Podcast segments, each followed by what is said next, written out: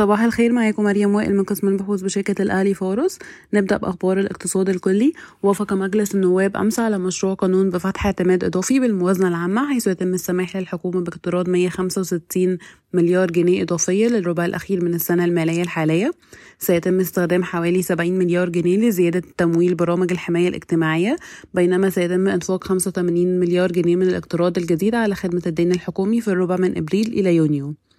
بلغت الاستثمارات الأجنبية في أذون الخزانة 10.4 مليار دولار في يناير 2023 مقارنة ب 8 مليار دولار في ديسمبر 22 ننتقل لأخبار القطاعات والشركات. قمنا برفع القيمة العادلة لشركة عبور لاند إلى 11 جنيه و60 قرش للسهم بدلا من 7 جنيه و82 قرش للسهم مع تغيير توصياتنا إلى ثبات الأوزان مع ارتفاع أسعار السوق. رفع القيمة العادلة اعتمد على المرونة في الأحكام وسط ديناميكيات السوق المضطربة على الرغم من الزيادات المكررة في الأسعار في عام 2022 تحسن الحصة السوقية حيث تقلص السوق بأكمله من خلال التخلص التدريجي من صغار اللاعبين. من المتوقع أن تنمو الإيرادات بمعدل نمو سنوي مركب خمس سنوات بنسبة 12% لتسجل 5 مليار و700 مليون جنيه مصري في عام 2023 وتصل إلى 8 مليار و40 مليون جنيه في عام 2027 من المتوقع أن ينمو إجمالي الربحية بمعدل نمو سنوي مركب 12.1% خلال نفس الفترة مع بلوغ إجمالي هامش الربح 23.1% في عام 2023 ويصل إلى 24.4% بحلول عام 2027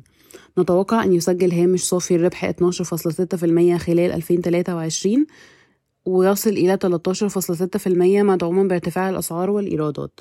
يتم تداول سهم عبور لاند حاليا عند مضاعف ربحية العام 2023 5.6 مرة و EV to EBITDA 3.9 مرة.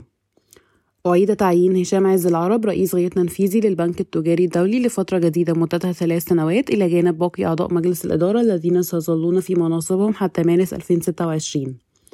رفعت شركة القابضة الكويتية حصتها الإجمالية المباشرة والغير مباشرة في شركة أليكس فيرت من 61.57% إلى 69.42% وذلك من خلال زيادة حصة القابضة الكويتية في شركة بوابة الكويت القابضة بنسبة 13.12% مقابل 66.4 مليون دولار لتصل إلى 84.79% تتفاوض مزارع دينا التابعة لشركة القلعة للاستشارات المالية مع الحكومة لشراء قطعتي أرض وتستهدف ضخ 380 مليون جنيه مصري لتوسيع طاقتها الإنتاجية خلال عام 2023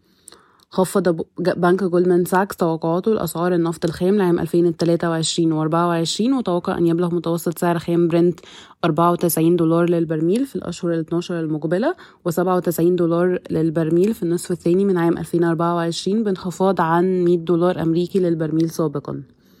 بالنسبة إلى أخبار أمس بشأن اهتمام شركة الإمارات العالمية للألمنيوم بتمويل إعادة تأهيل مصنع إيجال علقت شركة إيجال في بيان أن جميع الخيارات قيد الدراسة حاليا لتحسين كفاءة وجودة الإنتاج كما تتضمن خطة التطوير إضافة خط إنتاج جديد بطاقة 100 ألف طن سنويا بالإضافة إلى إنشاء مصنع رقائق الألمنيوم وافقت الهيئة العامة للرقابة المالية لشركة سبيد ميديكال على دعوة قدامى المساهمين للاكتتاب في أسهم زيادة رأس المال بزيادة قيمتها 110.9 مليون جنيه موزعة على عدد 554.5 مليون سهم تقريبا بقيمة اسمية 20 قرش للسهم ليصل إجمالي رأس المال إلى 332.7 مليون جنيه. شكرا ويوم سعيد.